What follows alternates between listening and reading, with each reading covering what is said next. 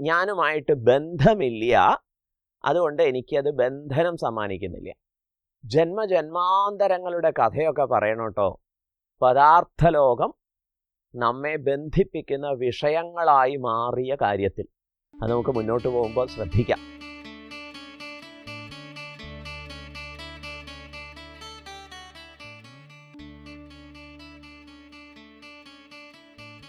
എന്തിനാ ജീവിക്കുന്നത്? ജീവിതത്തിന്റെ ലക്ഷ്യമെന്ത്? ഉത്തരം സന്തോഷം വേണം. അത് തീവ്രമായിരിക്കണം. എക്കാലവും സന്തോഷമായിട്ടിരിക്കാൻ സാധിക്കണം. സുഖം. എക്കാലവും നീണ്ടു നിൽക്കുന്ന തീവ്രമായ സുഖമാണ് ജീവിതത്തിന്റെ ലക്ഷ്യം എന്ന് കണ്ടെത്തി. സുഖത്തെക്കുറിച്ച് ആലോചിച്ചപ്പോൾ ആഗ്രഹ നിവൃത്തിയുടെ ഫലമായി ഉണ്ടാകുന്ന മാനസിക അനുഭവമാണ് സുഖം എന്നും കണ്ടെത്തി. ഉള്ളിൽ ഉയർന്നു വരുന്ന ഒരു ആഗ്രഹം ഡിസയർ അത് ഒരു വസ്തുവിനെ അനുഭവിക്കുന്നതിനെ ചുറ്റിപ്പറ്റിയാകാം. ഒരു വ്യക്തിയെ കാണുക മറ്റു തരത്തിലൊരു വ്യക്തിയുമായിട്ട് ബന്ധപ്പെടുക ഇല്ലെങ്കിൽ ചില പ്രത്യേക പ്രദേശങ്ങളിലൊക്കെ എത്തിച്ചേരാൻ സാധിക്കുക ഇങ്ങനെ ആഗ്രഹങ്ങളുടെ പ്രകൃതം അത് പലതായിരിക്കുമല്ലോ. എന്തൊക്കെ ആഗ്രഹങ്ങളാണ് നമ്മുടെ ഉള്ളിൽ മാറി മാറി ഉയർന്നു വരുന്നത്? ഇതിനെക്കുറിച്ചൊക്കെ മനസ്സിരുത്തി ആലോചിക്കാൻ ശേഷിയുണ്ട് ഉപയോഗിക്കുന്നില്ല എന്ന് വരുന്നത് വലിയ അന്യായമാണ്. അതുകൊണ്ട് ദിവസത്തിൽ കുറച്ച് നേരം ഈ വക കാര്യങ്ങൾ ആലോചിക്കാൻ വീണ്ടും ശ്രദ്ധിക്കണേ എന്ന് നിർദ്ദേശിക്കുകയാണ്.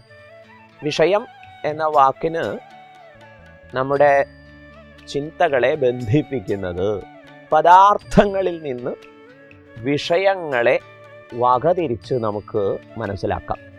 പദാർത്ഥം എന്ന് പറഞ്ഞാൽ അവയെ ചുറ്റിപ്പറ്റി നമുക്ക് ആഗ്രഹമൊന്നും തോന്നുന്നില്ലെങ്കിൽ അത് നിരുപദ്രവകരമാണ്. പ്രത്യേകിച്ച് അതൊന്നും നമുക്ക് സമ്മാനിക്കുന്നില്ല. എപ്പോഴാണ് ഒരു പദാർത്ഥം വിഷയമായി മാറുന്നത്? ഇതാണ് പരിശോധനാ വിഷയം. എപ്പോഴാണ് ഒരു പദാർത്ഥം വിഷയമായി മാറുന്നത്? ഒരു പദാർത്ഥത്തെ ചുറ്റിപ്പറ്റി പദാർത്ഥം എന്ന് പറഞ്ഞാൽ പല വസ്തുവകകളും വ്യക്തികളൊക്കെ പെടും. ഒരു വസ്തുവിനെ എടുത്ത് പരിശോധിക്കാം. നാം നടന്നു പോകുമ്പോൾ എന്തൊക്കെ വസ്തുക്കൾ നാം സാമാന്യേന കാണാറുണ്ട്? എല്ലാറ്റിനെയും ചുറ്റിപ്പറ്റി നമുക്ക് ആഗ്രഹങ്ങൾ തോന്നാറില്ല. ചിലത് ഇത് കൊള്ളാമല്ലോ ഇതെനിക്ക് വേണം ഇതെനിക്ക് അനുഭവിക്കണം എന്നൊക്കെ തോന്നും. ഉദാഹരണമായിട്ട് ഒരു പൂവ് കണ്ടാൽ ആ ഇത് നല്ല രസമുള്ള പൂവാണല്ലോ ഇതെനിക്ക് വേണമെന്ന് തോന്നുമ്പോൾ ആ പൂവ് നമ്മെ സംബന്ധിച്ചിടത്തോളം വിഷയമായി എന്ന് മനസ്സിലാക്കണം. ആ പൂവ് നമ്മളെ സംബന്ധിച്ചിടത്തോളം വിഷയമാണ് അല്ലെങ്കിലോ അത് വെറും പദാർത്ഥം ആയിരുന്നു. ഒരു വസ്തു.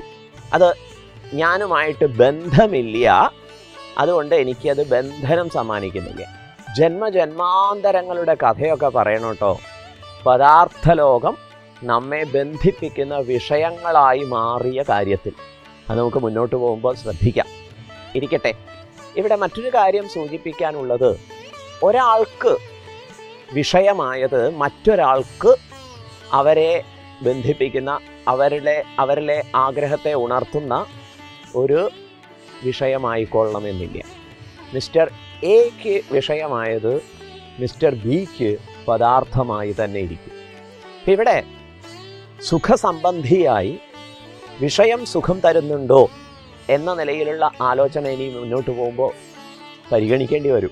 അങ്ങനെയാണെങ്കിൽ എല്ലാ വിഷയങ്ങളും അല്ലെങ്കിൽ എല്ലാ പദാർത്ഥങ്ങളും എല്ലാവർക്കും സുഖം നൽകേണ്ടതല്ലേ എന്ന ഉപചോദ്യവും വരും. അതൊക്കെ നമുക്ക് ഘട്ടം ഘട്ടമായിട്ട് പരിഗണിക്കാം. ഏതായാലും എന്നെ സംബന്ധിച്ചിടത്തോളം എനിക്ക് ഏതെങ്കിലും പ്രകാരത്തിലുള്ള ആഗ്രഹം ഉളവാകുന്ന ബാഹ്യ പദാർത്ഥങ്ങളൊക്കെ എന്റെ വിഷയമാണ്. അങ്ങനെയുള്ള വിഷയങ്ങളെ നേടിയെടുത്ത് അതിന് അനുസരിച്ച പ്രകാരം ഒരു പാനീയമാണെങ്കിൽ അത് കുടിക്കുകയാണ് വേണ്ടത്.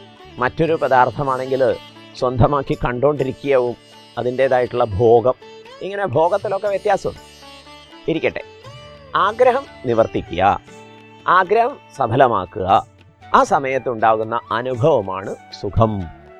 ഇങ്ങനെ ഉണർന്നു വരുന്ന പ്രകാരം ആഗ്രഹങ്ങളെ നിവർത്തിപ്പിച്ചുകൊണ്ട് സുഖം അനുഭവിച്ചുകൊണ്ട് അങ്ങനെ ജീവിക്കുന്ന ജീവിതത്തിന് വിഷയാധിഷ്ഠിത ജീവിതം എന്ന് പേര് നൽകുകയുണ്ടായി. വിഷയാധിഷ്ഠിത ജീവിതം കൊണ്ട് ശാശ്വതമായ സുഖമുണ്ടാകുമോ?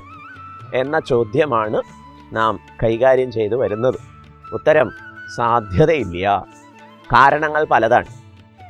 ഒന്നാമത്തെ കാരണം എത്ര അനന്തമാണ് ആഗ്രഹങ്ങൾ. നിവർത്തിച്ച് തീരുക എന്നുള്ള ഒരവസ്ഥ ഉണ്ടാവുമോ? അത് വളരെ ചിന്തനീയമായിട്ടുള്ള ഒരു കാര്യമാണ്.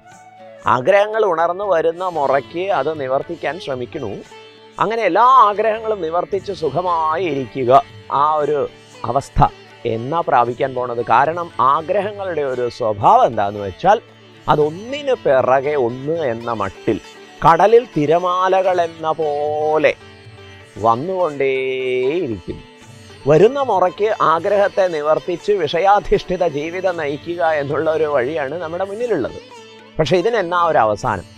ആഗ്രഹങ്ങൾ അനന്തമാണ്. രണ്ട് പദാർത്ഥങ്ങളുടെ പ്രകൃതം മാറിക്കൊണ്ടേയിരിക്കും.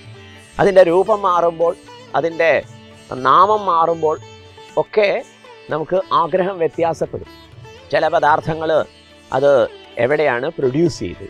ചില ഭാരതീയ അഭിമാനമൊക്കെ ഉള്ളവർ ഇത് ചൈനയുടെ ഉത്പന്നമാണ് എന്നറിയുമ്പോൾ വേണ്ടാന്ന് വെക്കുന്നു. ആഗ്രഹം മാറി. ഇങ്ങനെ ആഗ്രഹങ്ങളെ പല കാര്യങ്ങളും സ്വാധീനിക്കും. ഇതൊരു തരം ആശയങ്ങളുടെ സ്വാധീനമാണ്. ആശയം തീർച്ചയായിട്ടും സ്വാധീനിക്കും. ദേശത്തിനനുസരിച്ചും കാലത്തിനനുസരിച്ചും മൂല്യത്തിനനുസരിച്ചും ഒക്കെ ആഗ്രഹങ്ങൾ മാറിക്കൊണ്ടിരിക്കുന്നു എന്ന് പറയും. ആശ്രമ സംബന്ധിയായിട്ടുള്ള ചിന്ത അതിലേക്കാണ് നമ്മൾ എത്തിച്ചേർന്നത്. ഭാരതീയ ഋഷീശ്വരന്മാർ മാനവരാശിക്ക് സമ്മാനിച്ച വളരെ ഉദാത്തമായ ഒരു ജീവിത ശൈലിയാണ് ചതുരാശ്രമ വ്യവസ്ഥ. ഏതാണ്ട് ഒരു ഇരുപത്തിയഞ്ച് വയസ്സ് വരെ ബ്രഹ്മചര്യകാലമെന്നും ശേഷം ഒരു അൻപത് വയസ്സ് വരെ ഗൃഹസ്ഥാശ്രമകാലം ഗാർഹസ്ഥ്യം എന്നും തുടർന്ന് വാനപ്രസ്ഥം എഴുപത്തഞ്ച് വയസ്സ് വരെയൊക്കെ. അതിനുശേഷം സന്യാസം എന്ന ആശ്രമം. ഇങ്ങനെ നാല് ആശ്രമങ്ങൾ. എന്തുകൊണ്ട് ഇങ്ങനെ നാല് ആശ്രമങ്ങൾ നാല് ആശ്രമം കൽപ്പിച്ചു തന്നു എന്നാണെങ്കിൽ ജീവിതത്തെ ഈ പ്രകാരം ആസൂത്രണം ചെയ്തത് ചെയ്യുന്നത് നന്ന്. കാര്യം